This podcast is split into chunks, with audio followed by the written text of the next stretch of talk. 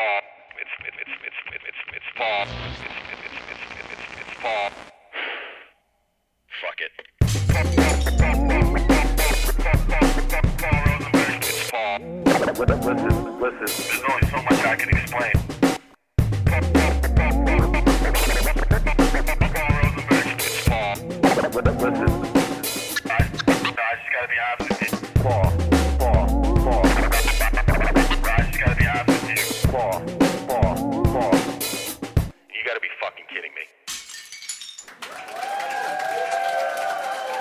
Ladies and gentlemen, welcome to the next installment of Paul Pod. Definitely the last installment for the year because the year's almost over and they're not going to have any more studio time for me. So it doesn't matter even if I wanted to.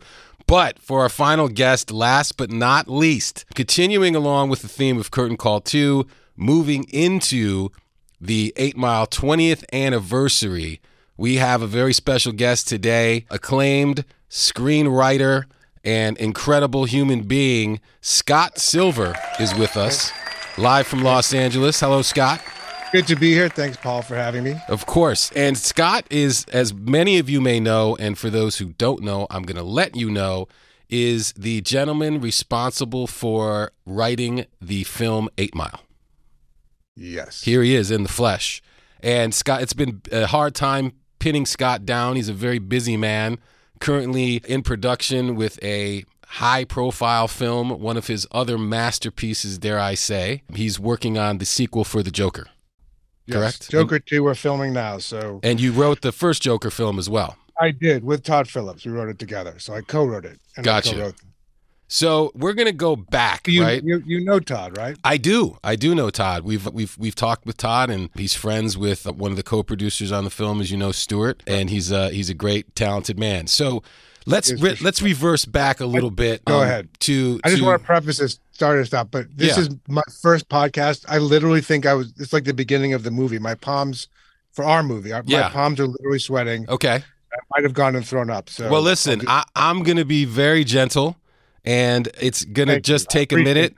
And if there's any discomfort, you may feel a little pinch, but it'll go away quickly. Okay. I'm not a doctor, but I uh, play one on the podcast. So I'm hoping much. I'm hoping much like the movie. I don't embarrass myself right from the the very first scene and have to sort of you know try to get over it. So that's what I'm talking Exactly, exactly. So you were connecting all the dots here today on Paul Pod.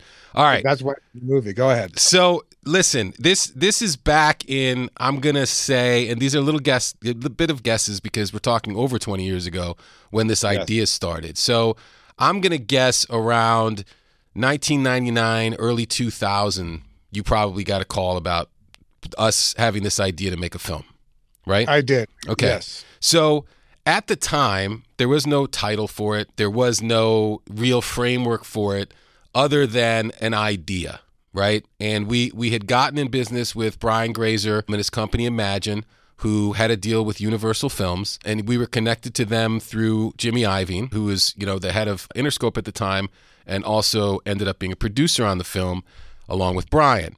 So, who contacted you first? My agent called me. Remind me. I don't think at the time when you guys were talking about doing the movie that M's first album had even come out yet. I think sort of. I don't. No, it had. It had. It was between. It was between. I think the Eminem show and Marshall Mathers LP. It was okay. I thought it was before it actually come out, but the I had gotten a call from my agent, and I'm probably the least likely person you'd imagine to write a hip hop movie. I'm old. I'm older now, obviously, but white, not sort of hip hop's not my thing. And my agent called me and said, "I want you to, you know, there's this Imagine called about doing this movie Right. about Eminem." And my apologies, I had no idea who Eminem was. Okay, so that's a good start. I was, I was like, I literally thought the candy. That's how embarrassing it was. and I was Oh, like, fuck. Eminem. And I know, fuck. And for me at the time, my career was like in the toilet. It was kind of over. I had done this. I had written and directed this movie that was a horrible experience, and Right. the movie was terrible, and I didn't do a great job. And basically, my career was over. So it was. And- It was. Can I say what it was? Because I know. We called the Mod Squad. Yeah, right. It was so you did Mod Squad. Came out in '99.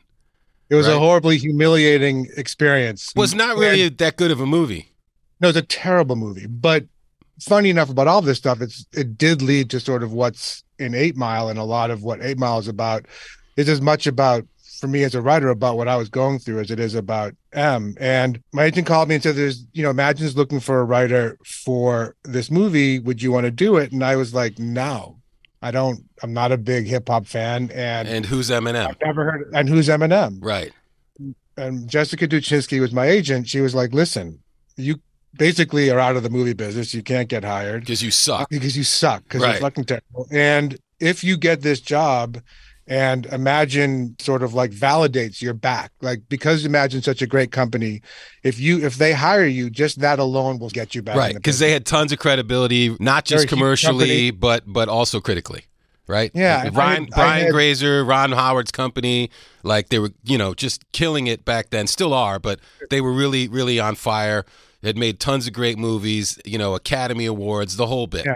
beautiful mind, and they were they were one of the and still are one of the preeminent sort of production companies, and and Brian's obviously a, a you know a Legend. legendary producer. Yeah. and I had written after the Mod Squad. I had had an opportunity to uh, write and potentially maybe have directed this movie on Richard Pryor, and I was so sort of stated and sort of ruined by the experience in the Mod Squad that I kind of put all my creativity into this other script, and it's kind of embarrassing. I drew in it; it was just like I just vomited all this creativity in this script, and kind of the unsung hero for my career, but I think for this movie is Jim Whitaker Right. who was an executive at Imagine. Mm-hmm. Um, he read that script. So it was a and he- biopic for Richard Pryor?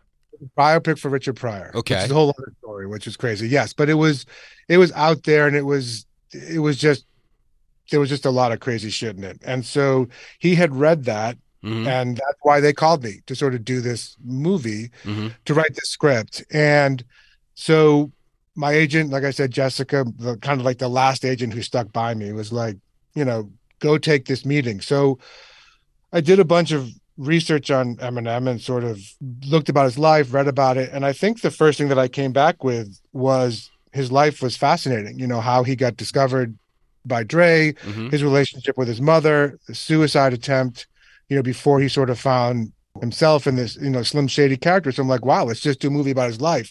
And the story that was told to me was that you were the one that came back and said, this can't be about Eminem's life. Who is he? What has he done so Right. far? It can't just be a movie about him, which Right. was brilliant because you're right. I mean, you're going to make a biopic about, and, and again, mm-hmm. part of what's exciting for me about this is, you know, I'm not even sure all the stuff I heard was true, but at least they told me that you said no. And I, I don't think it was about my pitch, but it was sort of Yeah. about overall sort of what the movie was going to be. Definitely. It was it was, you know, we were just a few years into his career. Like I, I was like, who are we to be making a movie about his life? Like he's still living it. Like it just didn't seem like the right thing to do.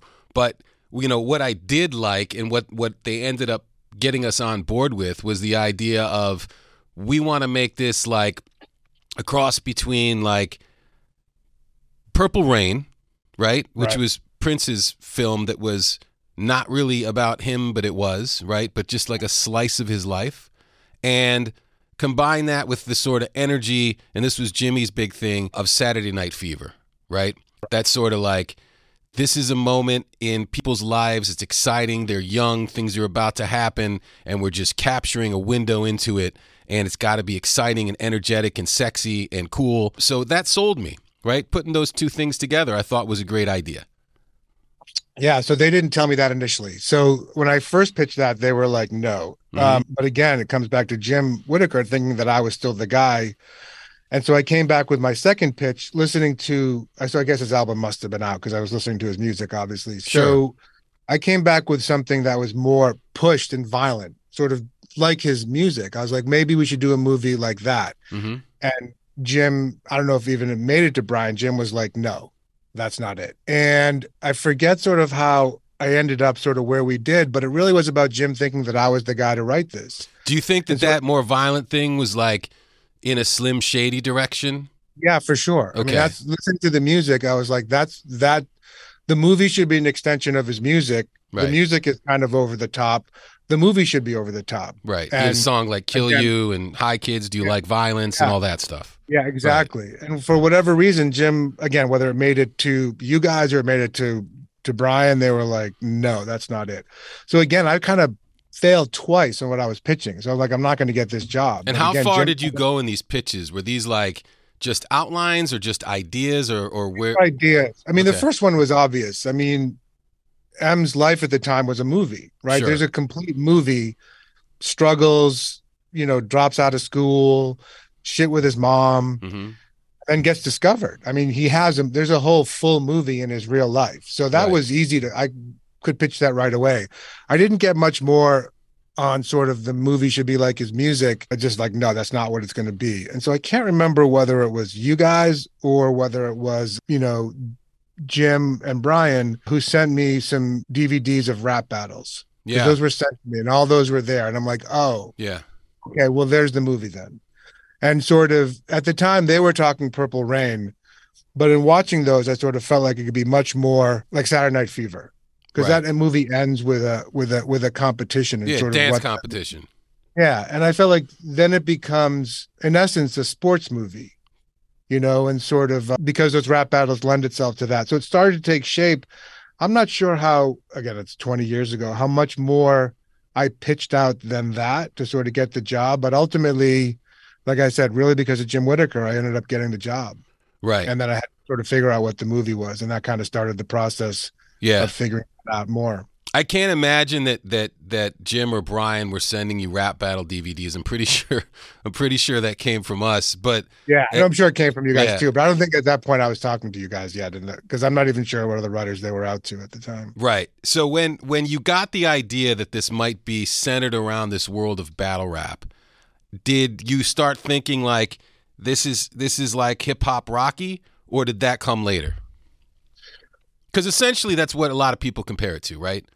Right? Yeah, It's- And, it's and, it's, Rocky and I take it as a Saturday Night Fever, compliment. Yeah, Rocky's, and you know, an Oscar yeah, winning yeah. best The Rocky's picture. one of the Right. greatest movies ever made. I'm Right.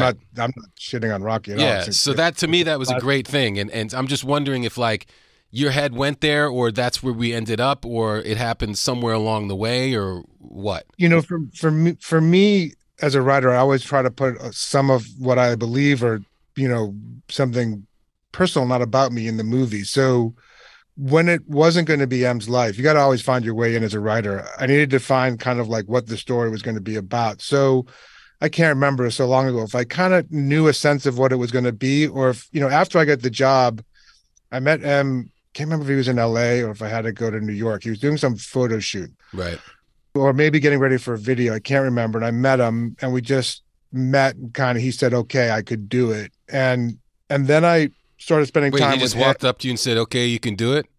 No, he did not say that. what do think I you, said what do you mean? Like what? I think I How did um, that happen? I think I think I think I was okay. I forget. We sort of he was I just met him and we talked a little bit and I Right. guess he you, and I think I met you and and Stuart I think and they were like okay this guy's all right whatever Yeah. because I don't think at that point I really had pitched anything because after that I started to spend time with him. And we went to Detroit. I went on the road with him. I went on tour, which was crazy. Yeah. And I so I remember got we, to- we brought you around around quite a bit Yeah. to get to get a sense of, you know, what Marshall was like and what the world was like, and yeah, you know, really and what I think one of the important things for us, and I think for you as well, what what Detroit was like, right? exactly Because Yeah, Detroit sure. was a Detroit character in that movie, Yeah, for big sure. time. Yeah, and so we went to Detroit, which I had never been to before, and spent time there. And and I got to know Proof, Yeah. the rest of the guys, but really Proof. I mean, M was really busy, so I actually spent in some more time with Proof than I did with M. Yeah, I remember that um, too. Spent a lot of time with them. Yeah. So I started collecting these stories of M's life, but knowing that it wasn't going to be about him, but the details of what he went through and what those guys were like. And so that at least gave me, you know, some stuff to work with. But ultimately, at some point, I decided that the movie was going to be as much about what I was going through because at the time, like I said, my career was over and kind of everywhere I went, living, I lived in LA then, and I guess I do again now, but I was a constant reminder of my failure. And every, it was a very public failure. And everybody knew that the movie was terrible and did shitty and that I, that was my movie.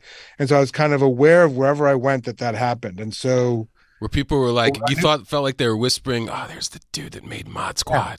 yeah, exactly. He Or like, sucks. what a fucking loser. Yeah, for sure. Like, what a fucking loser. I wanted the movie to be about that. And ultimately, I had complete, aside from this, I had a great shrink who saved my life. His name is Phil Stutz. There happens to be a documentary about him right now on on on, on Netflix that Oh, wow. uh, Jonah Hill directed. But Phil, Phil oh, yeah, kind of saved my I saw that. What's that called? It's called Stutz. Right. Yeah, yeah, yeah. He's amazing. He's a genius, and I saw him beforehand, and, and he kind of got me through this really horrible experience. And he and basically he has a lot of things that he that he's about as a as a as a shrink, but part of it is is he says that if you sort of let somebody outside of yourself tell you whether who you are, whether you're a genius or a failure, you're dead. You're doomed. You can't let anybody else outside of you tell you how you're going to feel about yourself, validate you. And I'm like, okay, because that's sort of what at the time I would do. Sort of if something I did was good, I'd feel like, oh, that means I'm good, or something sucked, it means I suck. But also looking for other people to tell me what that was. And so, yeah, a very non-Hollywood uh, approach, right, actually, exactly. right? Because So- a- a- all of your success is based on how people react to the art you're making, right? So it's hard to Right. internalize that approach. You're like, what what the fuck are you talking about? That's all I get my validation from. Is how other people are telling me how to feel. Yeah, but even but even more than that, looking for it, letting sort of saying, I'm gonna I'm gonna go outside myself and I'm gonna need your validation to prove that I'm good or that I'm all right. And once you do that, he was like, You're fucked, you failed. Because even if they tell you you're a genius, you're probably not a genius. And if they tell you you're a failure, You're probably not a You just have to- failure.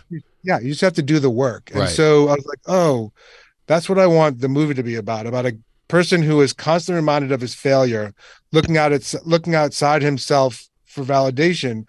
But ultimately, at the end, he goes, fuck you. I don't need you. I know who I am. Yeah. I know who I am. I don't need you to tell me who I am.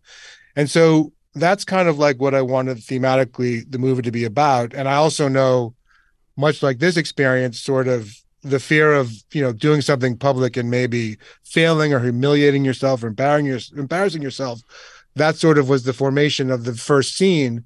You know, it's a it's a minor point, but but in the script, and again, I don't know how it comes across in the movie. I didn't. He doesn't have stage fright for me. He just doesn't want to be judged by those people out there and sort of and sort of like he doesn't want to embarrass himself and humiliate himself when he's going to go out and do this. And so Right. There's a there's a subtle difference between the two. yeah. And so and so i knew that that I wanted the movie to start with that, you know, sort of be reminded of his failure. Like that night, that opening scene, that incident sort of is what triggers everything that happens Right. forward. Yeah. So that the bathroom scene then at the beginning of the film where he's hyping himself up and he goes out and in his in the first battle we see he chokes. That was that was Mod Squad. That was Mod Squad. Right. That that that's what and the end was me and you know it's such a it's probably the best scene in the movie is you know the end of the movie was where he's just like fuck you Right. I'm not going to tell me how to feel about myself And that was That's you what- you that was- realizing so, in, inside yourself that you need to find your own sense yeah. of satisfaction and you can't look outside for it. Yeah if I'm looking outside for validation I'm lost you're already fucked Yeah. Because you can't you, you know why? Because you can't fucking control it. because you and you're giving up you're giving up your power Yeah. you're like I'm letting you tell me how I should feel about myself Right. in any way if I'm talented if, if I'm whatever it is like I'm not going to do that I'm I can get that from myself I don't need anybody else to do that and so that to me is sort of the the you know the journey of the movie Sure. For, And for the I B think what I Rabbit character. yeah.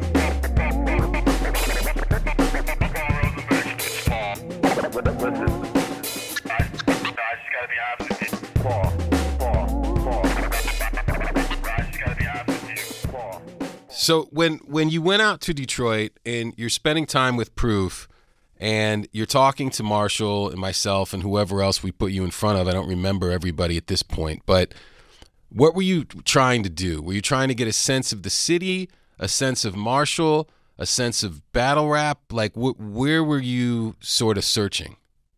all of it because you know i'm like i said it's a different world than what uh, where i'm from it sort of is a you know hip hop is a different experience than Yeah. where i'm from or who i am and, and i think as a writer for as a writer for me you want to try to keep you know, it's those little details that make it real and it's those stories So important. about their experience and their lives that sort of that I'm looking for. And so it was really about the littlest things that you go, oh, okay, I understand that character or Yeah. I understand that world. And so it's really about trying to immerse yourself as much as possible in sort of in sort of what their lives were like. And so it was all it was little stories more than big stories. Because I knew we weren't tell the real story of M's life. So those little stories, like the car, was like you know he told me about that car that he had that sort of Yeah.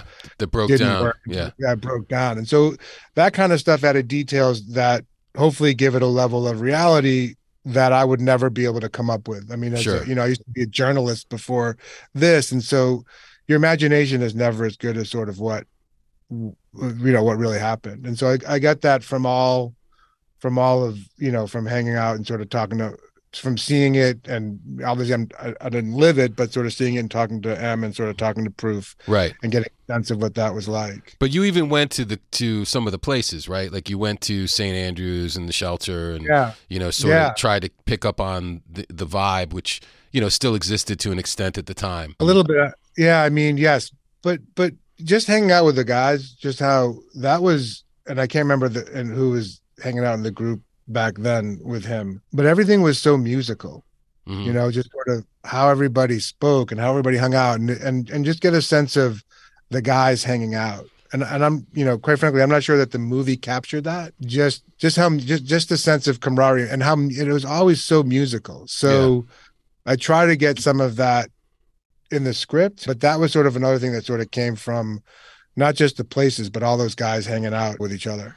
Yeah, listen, I think some of that was represented within the the crew that you wrote up, right? With the you know the various characters from you know Cheddar Bob to Right. Future and you know the the other guys in the crew from you know Wink, who's sort of outside of the crew, but you know all all of the dudes and obviously Omar, right? Who is who is a great character in the film Yeah. who played Saul.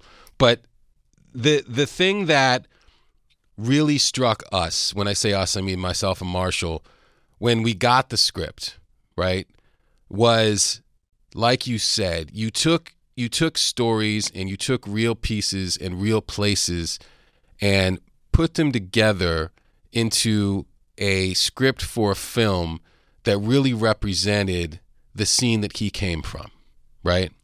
And Yeah. that to me was a really amazing thing because I wasn't really that confident that somebody could pull it off.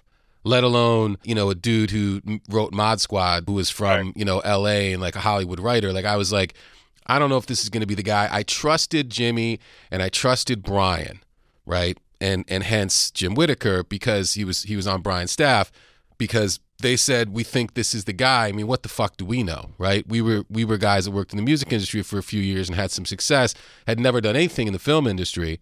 So we figured the best thing to do would be to trust people who knew what they were doing, right? Much Right. much like we did with Dr. Dre in the music industry, right? Let's find the guy who's best at this shit and rock with him, right? Right. So we're gonna find the guy who's best at making movies and go with him. So that's what we did. And when we got the script and read it, we were like kind of elated. You know? Wow.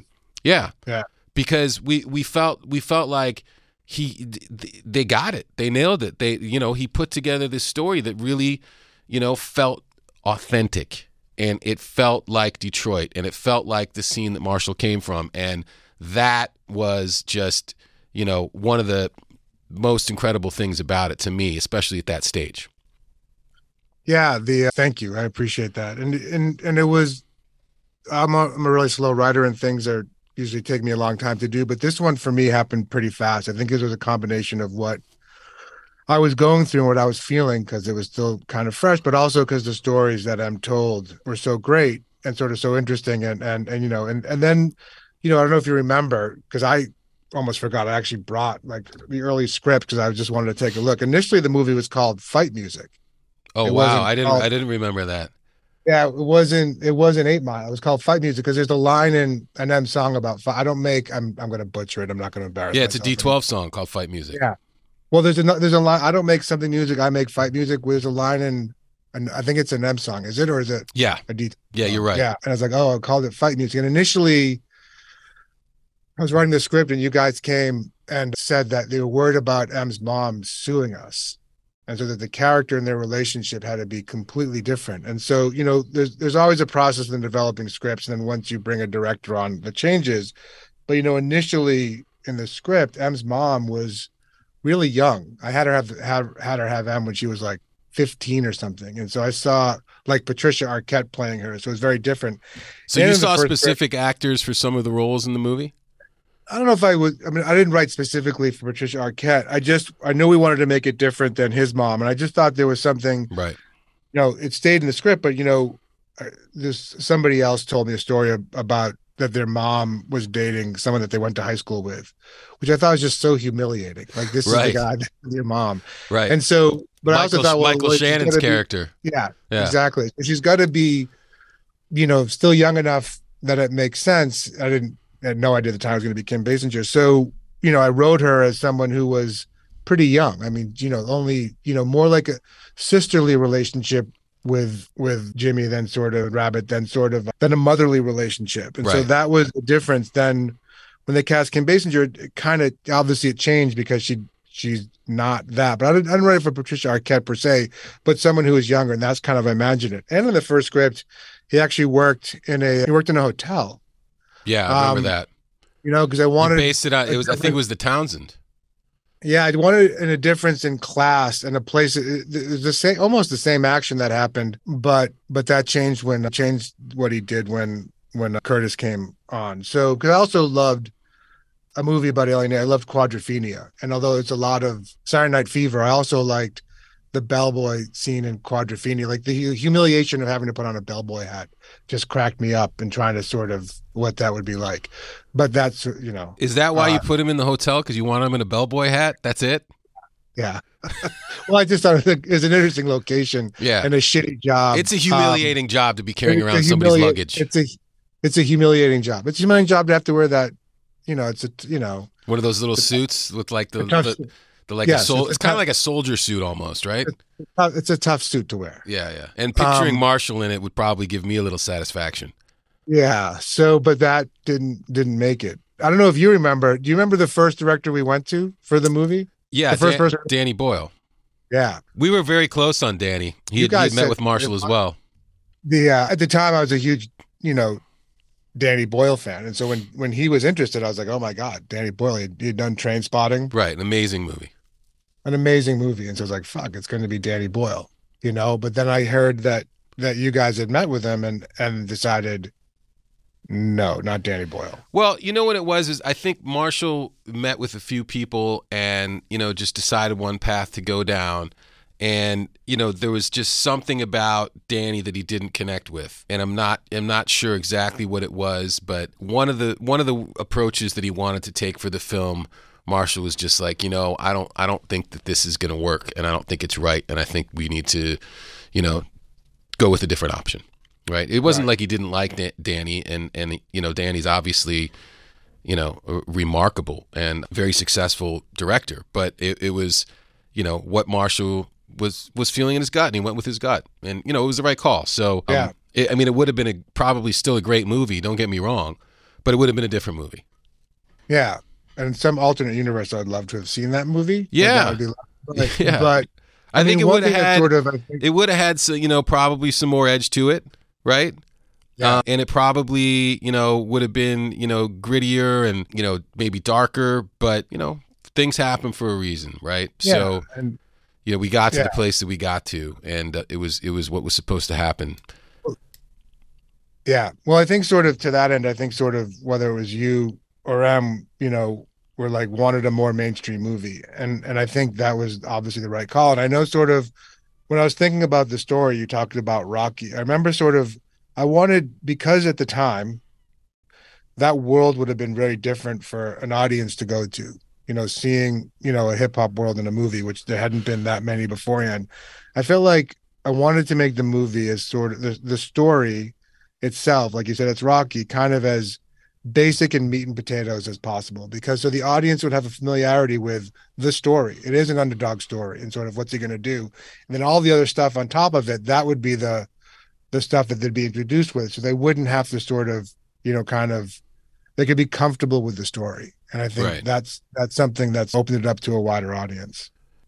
I go back to what really resonated with me when I read the script, and it's because partially because of what you said about those stories that you took, right? And you put those stories in the film.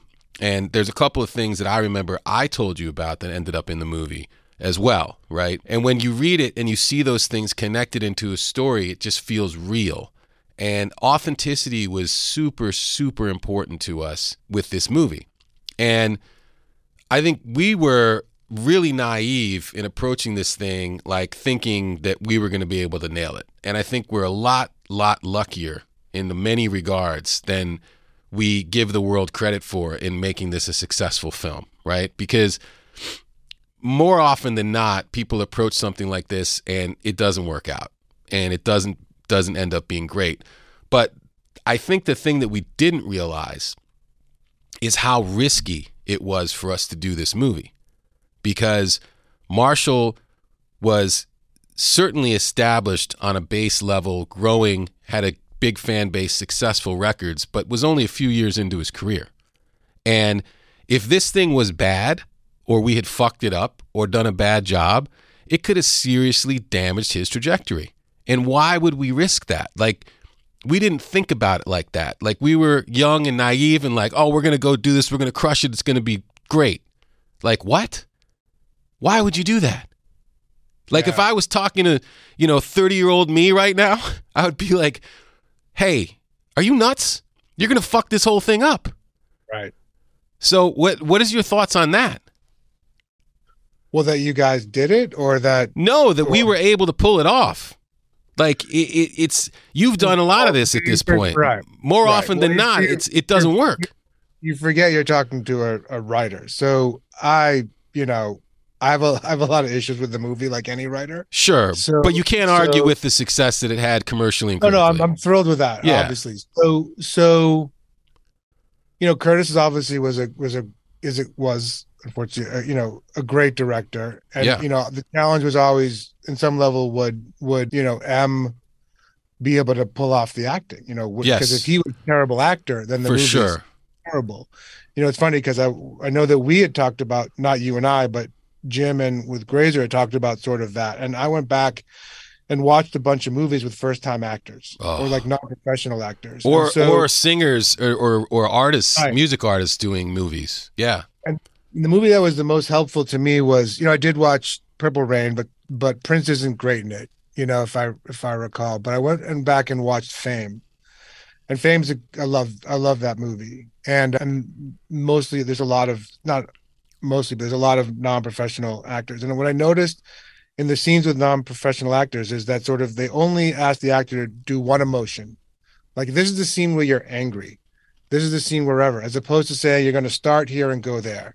So they never asked an actor to sort of to sort of make a turn in the middle of a scene because that's m- maybe more difficult. So in writing it, I tried to sort of only have, you know, M's character only have one emotion in the scene and just Right. have to play that. So we did come to it thinking like, okay, how can we sort of make this work? You know, so so you have it has a chance of success. so I you gave him you gave him guardrails a little bit. Yeah. I mean, to try to make it easier for, as an actor that he that for stuff that he could do. Right. And so I You weren't writing King Lear for him or you know something. No, that- sort of have to go like cry and you know sort of go through the scene where sort of has a bunch of twists and turns. No, that Right. would have been too do. So just keep it simple for his character. But I wasn't. You know, it's a long road before we get to sort of, um, you know, there was a lot of shit that went on with Curtis and sort of with me, and you know, I didn't finish the movie, so so I wasn't sure if the movie was going to work until I got until I don't know if they sent me the dailies for the last scene or Jim sent me the or Jim showed me the dailies for the last scene. But once I saw that, you know, I was like, this is gonna work. yeah. I mean, that scene is incredible. And it's not even, you know, they it, it becomes a performance. I mean, it's not even what any of the rap battles that I look like. They and I wasn't there, so I don't know how Curtis or Cor- Curtis and I made that decision just to make it a, basically a performance. Yeah. But when I saw that, I was like, oh, okay.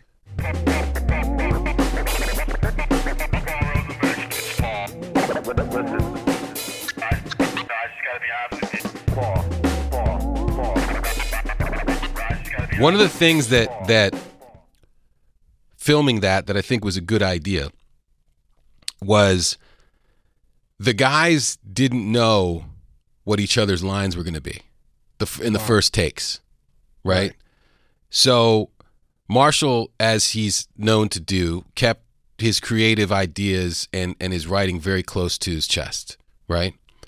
And it wasn't until, for most people, I don't even think I necessarily knew all the lines he had, but it wasn't until we filmed the battle that the guys he was facing heard how he was going to come at them, right? Right. And vice versa with the lines that they had for him. And that was so I think obviously they could get some honest reactions and it could feel real. Right. Because even though you're filming a movie, if you're up there and Eminem's standing in front of you and you know what he's he's capable of doing and he's about to go at you, you're going to have some like real reaction to that, right? Right. So that's why they set it up like that. I don't know if you thought about that when you wrote it.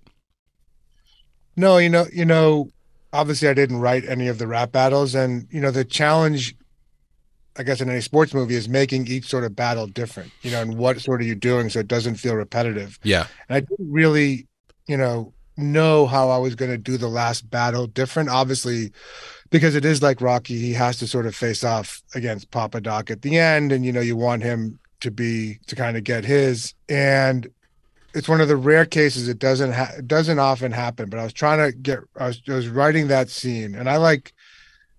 I'm not the smartest guy, so I, it's easy for me to write dumb characters, and I love, you know, stupid characters. And Cheddar Bob was like a fun character to write because he was such a dope. Yeah, he was great. He was, and and so that's one of the rare instances of like inspiration for me. That sort of like I was just writing that scene, and that character just started saying the stupidest shit ever, which was, "What are they going to say when they say this, this, and this to you?" Yeah, what are you gonna do when they talk about you still living in a trailer Right, with your mom and, exactly. and your And you're guy you went to high school with with is Oh, is your boyfriend and Yeah, exactly. and how you're And broke and you don't have any wink, clothes and And, yeah, and wink, girl. So it's Yeah. like, and so I was like, "Oh God, there it is." Like that's the last scene. He's going to go first and say, uh, take all their shit and make it about himself. Right. and say now you have nothing left and i didn't plan that but that sort of once that happened you're like oh that that that to me was sort of the you know how to make how to make that, that uh, that's the payoff for the whole thing and how to make it work because you know he's going to get there so how is that victory about something thematic which is i'm not going to let it's okay i this all this shit is true and it doesn't matter what you say about me because i know I know the truth about myself. And so it allowed that to happen. But I hadn't planned that when I started writing. It just kind of happened. Right. Yeah. I mean, obviously, you know, a, a lot of that had to do with as much as the circumstance that you set up writing with, you know, what Marshall wrote, right? Because he oh, obviously wrote his own battle and his own raps and and you know, the, you giving him that platform and opportunity to do it combined with him and what he's capable of doing, it just it just made made it I mean, I don't know. I'm going to call it a masterpiece. There, I said it right here on Paul Pod. Fucking masterpiece. What's a masterpiece? That battle scene at the end. Okay. Yeah. Yeah. Yeah. Yeah. Yeah. Absolutely. Oh yeah. He well he's he's incredible. I mean he he did a great job as an actor. But again, that's what struck me is having seen a lot of battles. That just he just turns to the audience and it's a performance. At some point he stops almost a rap battle and it feels like he's just performing and it's so he's so good in it and what he says and then it's amazing when he says I'm going to go I mean, I saw that I mean, to me the the greatest moment of that whole movie was when it was over. I got a I got a, a DVD, a, a CD, a DVD, a CD delivered to me, and I played it. And I was in my kitchen, and it was "Lose Yourself." Yeah. And and in my whole career, there's a few moments that you go, "Wow." The fact that I had anything to do to be part of that, obviously not writing the song or making the song, but even creating the environment. When I heard that song for the first time, I mean, it just, it just killed me. I was like, that, that, that's, you know, top three or four moments in my career. The Yeah. song, just hearing the song, you know, and, and, and yes, the battle is like the greatest fucking ending. I mean, it's just unbelievable. And so, yes, that's that moment, that scene is great. And then obviously that song is a masterpiece. Yeah. You know, that's a masterpiece. Sure. And and the fact that, you know, the circumstances under which he wrote it, right, which was on set, right, during Right. the film. There's a demo version of that song that we released. Did, have you heard it? I, yeah, I bought it. Yeah, I heard it. Yeah. So the demo version is not really the same, and it's not really him going back and forth between being himself and the character, B Rabbit, right? Because that's what he does so brilliantly in the song is Yeah. he blurs the lines between himself and, and B Rabbit. Mekhi Phifer. Yeah. Yeah. Yeah. Incredible. So one minute you think he's talking about him, and the next minute you know he's talking about Rabbit, and then he moves it back into himself, and it's it's yeah, it's just very deftly done in a in a brilliant way, and and he was able to do that on set, which you know I was there, and I still can't believe that he did it. Right? I mean, I was there every day, and and watching him in the in the studio trailer, and you know writing rhymes on his hand in between takes, and you know just crazy circumstances to be able to pull something like that off. Yeah. No, it's genius.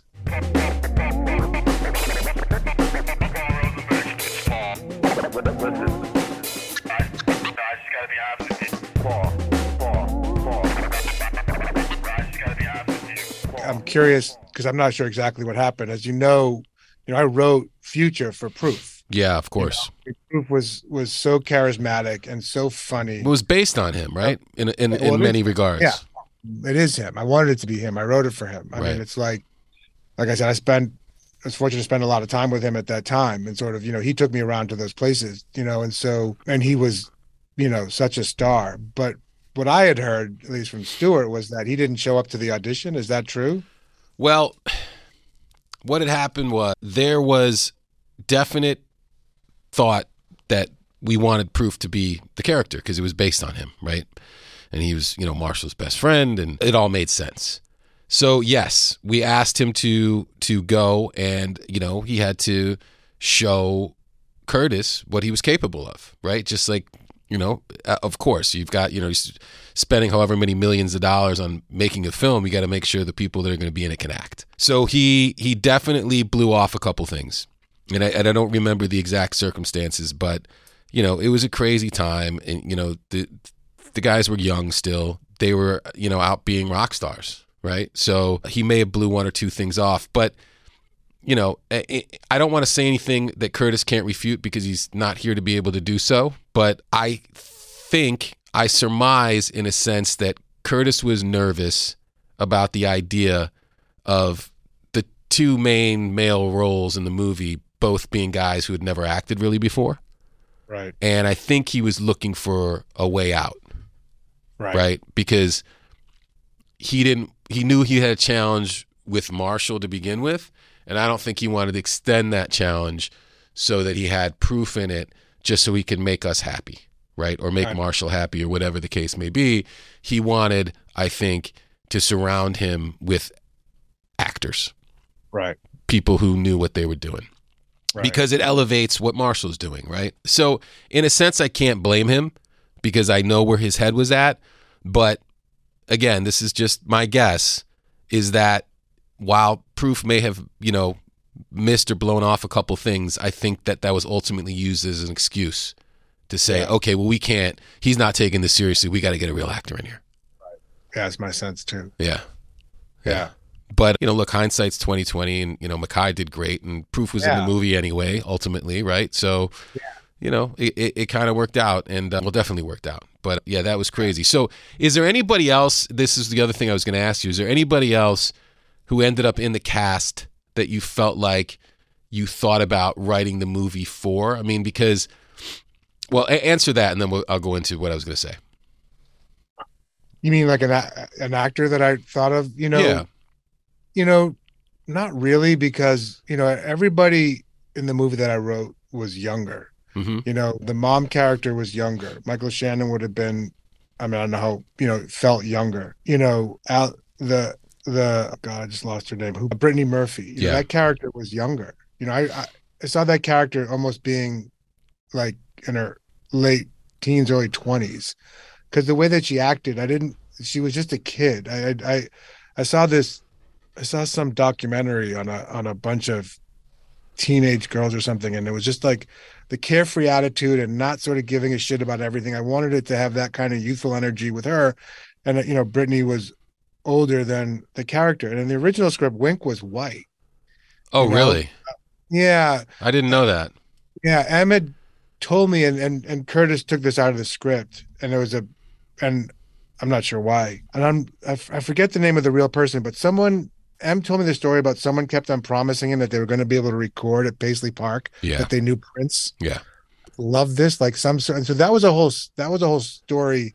That story thread that got taken out of the out of the script Yeah. I of the remember movie that. I'm not sure if it made it to the final draft or not. But I just like this idea that they're going to go to hang out with Prince, and the guy had pictures of Prince. It was just like it was so weird and out there, and Yeah. and I love that. And I think it. And I based the characters loosely whoever that was, Hmm. who had promised him that. I just thought it was such a goofy thing, and and and he believed it. And so this idea that you have this, you know, there's this idea in the movie of sort of because you know there's a scene. I think it was one of the first scenes they shot where he says, "You ever sort of you know think you're up here and you have to come down here." Yeah. And so it's this idea that sort of you have these dreams of what you want to do, which is up here, which, you know, and that to me was Paisley Park or whatever. But down here is where it happens. You got to do the work. And that's why it was really important to me. And I'm glad it stayed in the in the in the in the movie. And it goes back to sort of what, you know, my shrink was talking about at the time. Like the only way to get out of whatever you're whatever you're in is you have to work hmm you got to do the work to sort of do it. So it's really important at the end. He has this opportunity to go and party or to go and sort of Yeah. Live up Uh, here. live it up here and to sort of go and and and and sort of join sort of pro- join future on stage it's like no no he's just got to do the work to get to where he wants to get to and that's the one thing that sort of you know obviously in 20 years and I, I didn't really know at the time M that well but I got to spend some time with him and everybody even now says what was he like and I was like he was always working. He was always writing. You know everybody has this impression that he was partying or drinking or whatever. He was I always saw him writing. I mean as a writer I have nothing but you know, obviously his music's great but how much time he spent writing and working. And so i just love that work ethic that it's about it always comes back to the work. Like what's the work? So that's why the last scene it's about him going back to work. And so i forget where the question started but that that sort of was you know always an oh it's about sort of paisley park and that's Yeah. not in the movie but that always represented that sort of you know sort of that dream so the so the other than cheddar bob was sort of how i saw him and saul was kind of how i saw him but i didn't i didn't i didn't know those actors i didn't know evan at the time or or, Sure. or those actors back then Yeah, I mean, and and that's the thing that I was going to say that that I stopped myself, and that a lot of people don't realize. The actors in this movie, right? Many of them were either first time or early on in their career, and this sort of alumni from this film has gone on to do some remarkable stuff. I mean, really crazy if you think about it. Everybody, you know, from obviously Kim Basinger was obviously who she was already, and Mekhi was who he was. But beyond that, and you know, Brittany was known. Unfortunately, you know, she went on to do some more great stuff and and and passed away early. Evan did that played Cheddar, did some great independent stuff.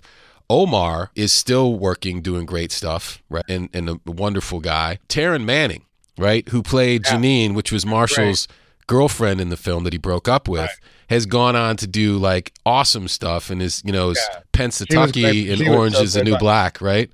And so good She's so good. great. so good. And I love how she says pregnant that always cracks me up pregnant right, pregnant. Um, pregnant Michael Shannon, my God, like played Greg Buehl, who, who was his mother's boyfriend in the film, obviously, and he's like one of the most accomplished, you know, American actors there is now. Like he's, Yeah. you know, uh, Oscar nominated, very serious thespian, right? yeah And he's fucking Greg Buehl. yeah and you're forgetting right and you're forgetting I'm not done. Oh, I'm not done. I'm still going. So right, Anthony well. Mackie, right? yes Anthony Mackie. This was his first movie. i know playing Papa Doc. And now he's the fucking Winter Warrior, right? i know Or the Falcon or whatever he is. I mean, he's the new captain america he's it's crazy.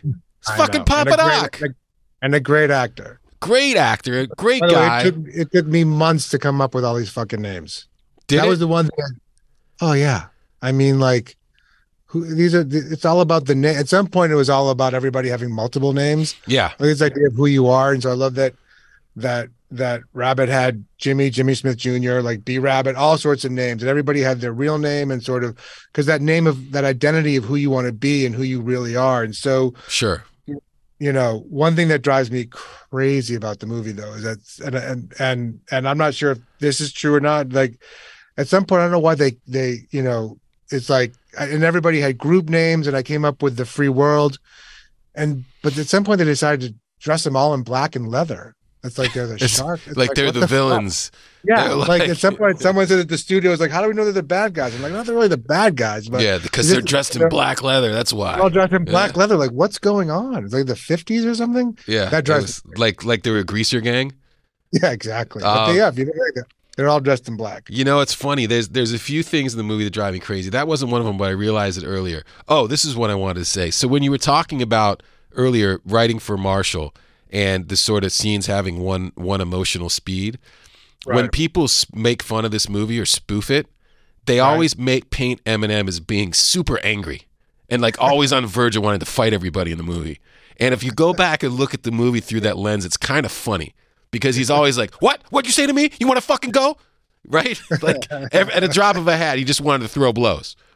I have to admit, I haven't. You know, I don't watch the movie that much because I only see the stuff that I that I don't like. So I and it would never be watched. weird. It would be weird if you did. By the way, I know. Yeah, I've never. I've only think. I, truth be told, I've only seen the movie once. I have seen the last scene many times because Yeah. that is so good and that sort of and that sort of is amazing. But there's some shit that drives me crazy that that I that like I said, it's any sort of you know writer's sort of at. So, but like I said, maybe he's mad because I did want to put it in every scene. A constant reminder of his failure. You signed me up to battle? I was- What? just angry. he's great in the movie, though. I don't know. Yeah, yeah. No, he He's is, but he, but he's definitely a little bit on edge. He's a little, yeah, a little bit like I, a. I can't take the blame for that, but but it just wanted, yeah, just wanted. But I didn't. I was hoping that maybe the one emotion isn't anger all the time. The other thing that I, I remember is again, I didn't. I was off the movie by this time.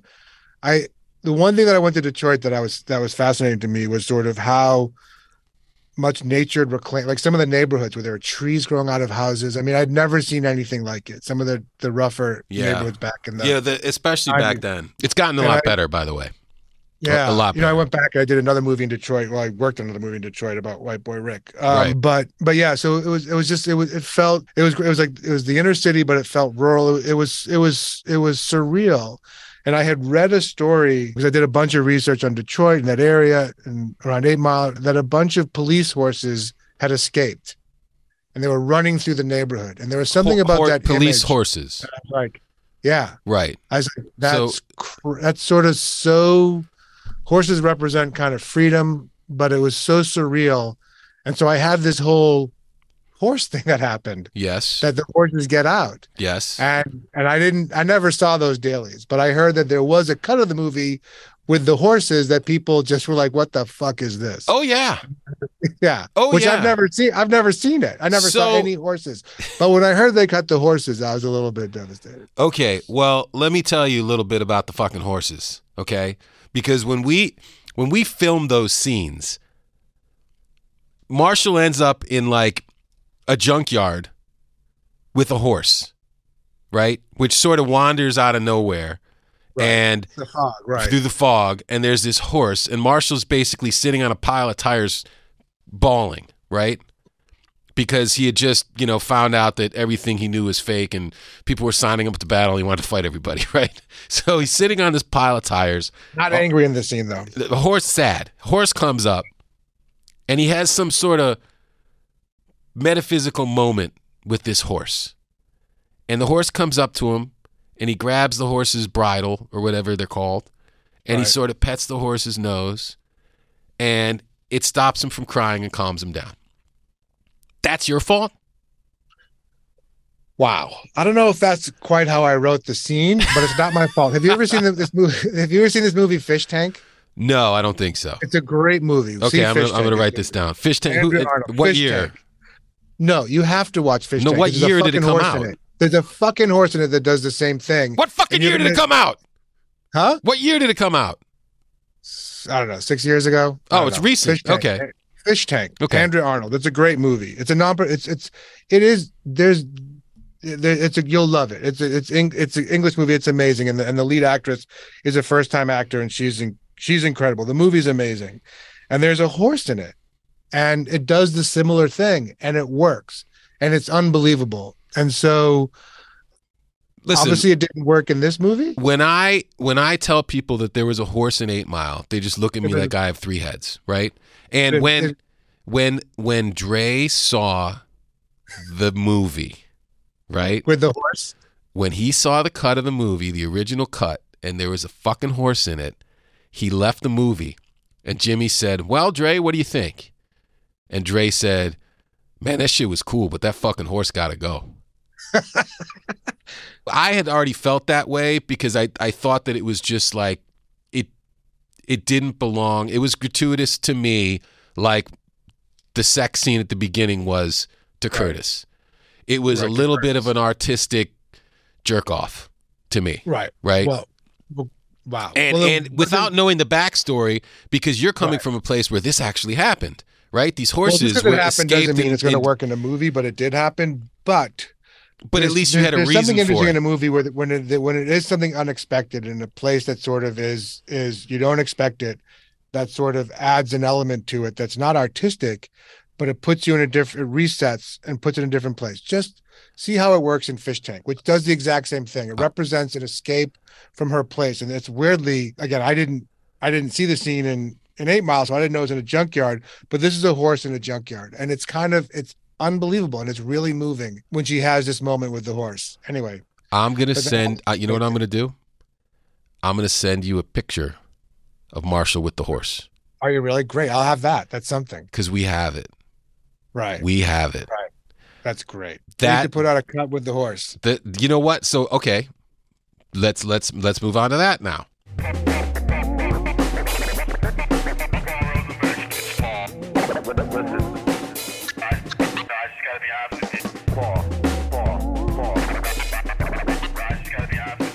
The final cut of the movie was what it was, and around the 10 year anniversary, we had approached Curtis, who was still still with us at the time. By that I mean he was still alive, Right. and asked if we could release a director's cut of the movie. Right. right. and we sort of want at that point we wanted the horse right we wanted people to see it we wanted people to have there were a few other things in there also but we wanted you know people for give them a chance to see it and his reply was that was the director's cut of the movie Right. that's There it there is no other cut Right. and we're like but there was and it just kept coming back to us and said no curtis said there's no other cut of the movie Right. that's it That's it. so ladies and gentlemen i don't know if you're ever going to be able to see the horse It's, But- it's not going to happen. scott's going to get a picture DVD extras. That's something. That's what we wanted. We wanted, you know, to continue it. So that before, before we go, I know we talked about this before, but go ahead. so you know, so there's never going to be a sequel. All right. Well, The- first of all, of course, the big M's never acted again, and so that's sort of you know because he was so good in the movie. He has never acted in a in a main role. Right. He's done he's done some bit parts. I know, I know. I know. I mean, Yeah. right. I So it, it, that's for a few reasons, and you know I don't want to speak for him, and, and he, I think he's Right. articulated them publicly. The reason that he hasn't done another movie, so we'll save that for another time. But as far as a sequel to Eight Mile goes, right, and and you and I had an email exchange about this a couple years ago, or maybe last year. This is where I I see it, right, and this is what I said to you. The time leading up to where Eminem became famous, where Marshall became famous, people didn't really know that story because they hadn't lived it, right? Once he became famous, the public lived that with him. We've all been there for it. We're still living it, right? So why do we need to make a movie of that? We we we've seen it. We didn't see the other stuff. So that's why I thought it was more interesting. And I think you had a rebuttal to that, which is Well, it's a character in a movie. It did what happened to M didn't have to hap- happen to to to Rabbit. So Right. you know, you could make a movie with a different story. You know, you you know, there was a sequel many years before, but you're right, sort of where he is now and how old he is now, and sort of what that would be. But I don't. I- I'm just kind of joking. I don't think there has to be a sequel. I think it's fine, sort of where it is Yeah. and where we left. it. It's always been the joke. Go- when are you guys going to make Nine Mile? I mean, Nine Mile is just a mile away from Eight Mile. Anybody who's from Detroit but wouldn't wouldn't think that was funny, but people who aren't from there think it is. So I, I think that you know that had been our stance on it for such a long time. In many ways, and, and I want to see. Did you see the movie that we that we helped produce and Marshall made music for Southpaw? No. Okay, so so oh, Southpaw. Yeah, yeah, of course. Yeah, yeah, Okay. yeah. Southpaw. Yeah, yeah. The boxing movie. Jake uh, Gyllenhaal. yeah, and, and Antoine Fuqua. Antoine. Right. Yeah, an incredible And, and was going to be and was going to be in that. It was right? He written for him. cast. it was right. written for him, and By who wrote the script again? the the script was written by Sutter.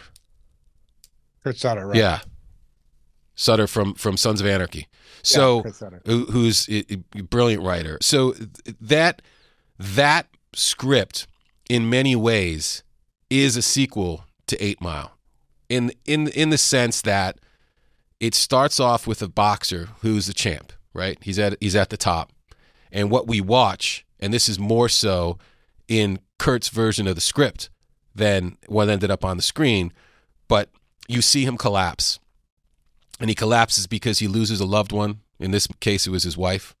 He gets very addicted to drugs.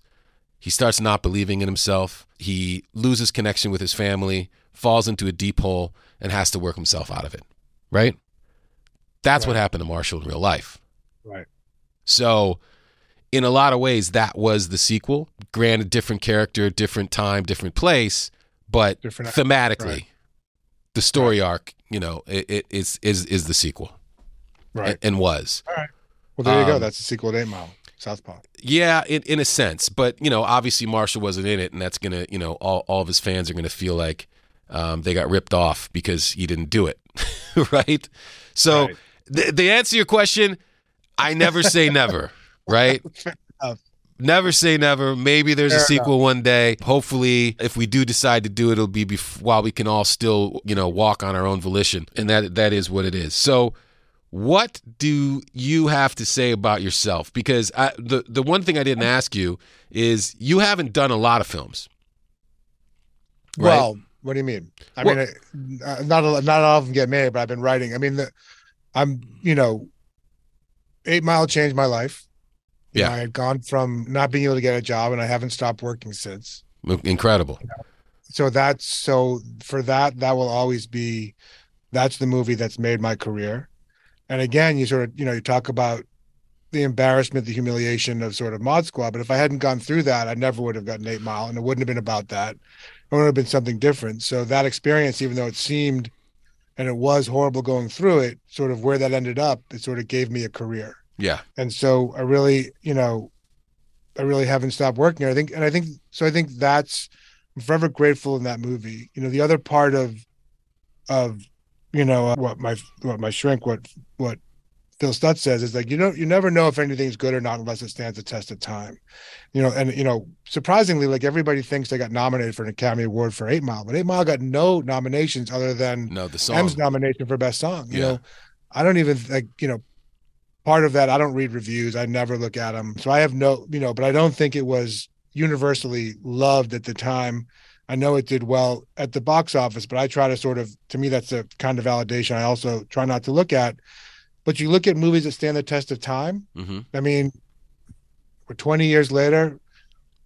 It's it, you know that movie is it's not perfect, and there's shit that I'd want to change, and I'm sure there's shit that you'd want to change or M's want to change, but that movie has stood the test of time, you know, and to me that's that's also something that sort of I'm proud of, Yeah. you know that that that Definitely. that the movies that you know kind of still standing, and so that to me is sort of you know what what I think about you know with that movie. Yeah. And I, I then- don't I, I much like you don't watch the movie on a regular basis. I hadn't seen it front to back in probably ten years until recently. I decided to show it to my kids. Wow. Yeah. So You know- seeing it through their eyes in 2022, a film that we made 20 years ago, was you know like watching it for the first time in some ways, right? Because I'm thinking like does it still hold does it still hold up? absolutely. t- to me, the other moment that was incredible was what two years ago. I was lucky to get nominated along with Todd, you know, on on Joker, Yeah. and I'm sitting in the audience, and it's you know it's a horribly uncomfortable situation. And they're like, "There's the loser from Mod Squad." Except there's loser from Mod There's the fat guy in a tux. I always feel like a wrestling coach in a tux. It's like, Like, t- I don't know. like- I can't wear. I can't wear a suit. It's like it's always like it's my bar mitzvah suit. It always doesn't fit. It's embarrassing. it's a, it's a it's a suit for a husky, guys. Incredibly humid. I'm uncomfortable sitting there, and all of a sudden, you know, they come up and then well, so it comes up and says, "Oh, we're going to have a tribute to music in movies." And I'm sitting there going, huh, cool. And I'm going, I wonder if Eight Mile is going to be in it because that Oh. would be amazing. And so I'm watching it. And then they have Hustle and Flow. And I'm like, oh, fuck it. We're not going to be in. It's like, oh, well, I don't, you know, it's a bummer, but I'm, you know, and then all of a sudden at the very end, there it is. You know, there's the music and there's a shot of him coming, you know, you know, you, we got to remember how beautiful our movie was. You know, Rodrigo was Amazing incredible DP, DP. yeah. I haven't mentioned him. I mean, Yeah. unfucking believable. Absolutely. And and and he's coming down the hallway, and then he's in the car, and he goes up here and down here, and then they keep playing it, and I'm like, Shit, why- why is there so much fucking dun, Eight Mile dun, in it? and then when M comes up, I was like, this is fucking. It was unbelievable. Did you feel like it was meant to be? I felt like I, was, I felt like he was doing it for me. Right. That's what I Um, mean. Like, the, uh, how full circle could could that have been for you? I know it was amazing. Yeah. That's what I'm saying. It was unbelievable to be there for Joker, and then but ultimately to have, you know, him to have M sort of perform that song with you know with music and movies. It was, it was unbelievable. It was it was that was you know that was incredible. Yeah, it's a huge moment, man. Yeah, Huge. And we did not plan that, by the way. We weren't like, oh, Scott Silver's going to be there and he's up for an Academy Award for Joker. didn't So we call got me. I was like, "What the fuck?" I was going to call you. And we got to make sure why we're didn't you even performing. tell? Why didn't you even tell me? Like, well, we didn't you know, tell anybody. complete- We had to keep it a secret. It was part of the deal. You know. Yeah, that was part of the deal. A lot of people were caught off guard by that. Um, but you know, they asked us to do it, and we felt like it was a moment to be able to redeem the fact that he didn't perform when he know, was up for the Oscar because we were dumb kids, and we, you know, we were like, we're never going to win, and we had just performed "Lose Yourself" at the Grammys. So Right. why are we going to do it again in three weeks for something with a bunch of old people who you know are in the film industry? Like, we're not we're not going to do it anyway. It was amazing. He won. Huh? He won. He Marshall won. won the Oscar. Yeah. Oh, If, if nobody told you, he won. he won. He ends up Marshall won an Oscar. He should have got right. Yeah, as it turns out. All right. exactly. So listen, We I, I think and I didn't and I didn't throw up, so it's a win. yeah, exactly. I think that the the biggest the biggest takeaway for me for me from this is everybody has to have their own mod squad, right? We've got to have our own moment where we choke and we soul search and we find out who we really are and what we're made of and we come back and kick ass. The crazy part, even saying mod squad's triggering for me, but yes, you you can take these painful experiences and do something with them and make a change and try to figure out what you need to do, or you can you know ignore them or just hide it or not deal with it. Yeah. So yeah, you know when you think something's your worst experience, something great can come from it. You Right. know, and that certainly has been the story of this for me. And then, like I said, to be able to put that in the movie, you know, the movie would have been something different if I didn't have Yeah. if I didn't have that experience. I mean, it makes it double double satisfying, if not if not more. And then Yeah. we all need our own Stutz. yes. Got to find a Stutz. He's pretty singular. You got to find a Stutz. That's for sure. He's amazing. Yeah.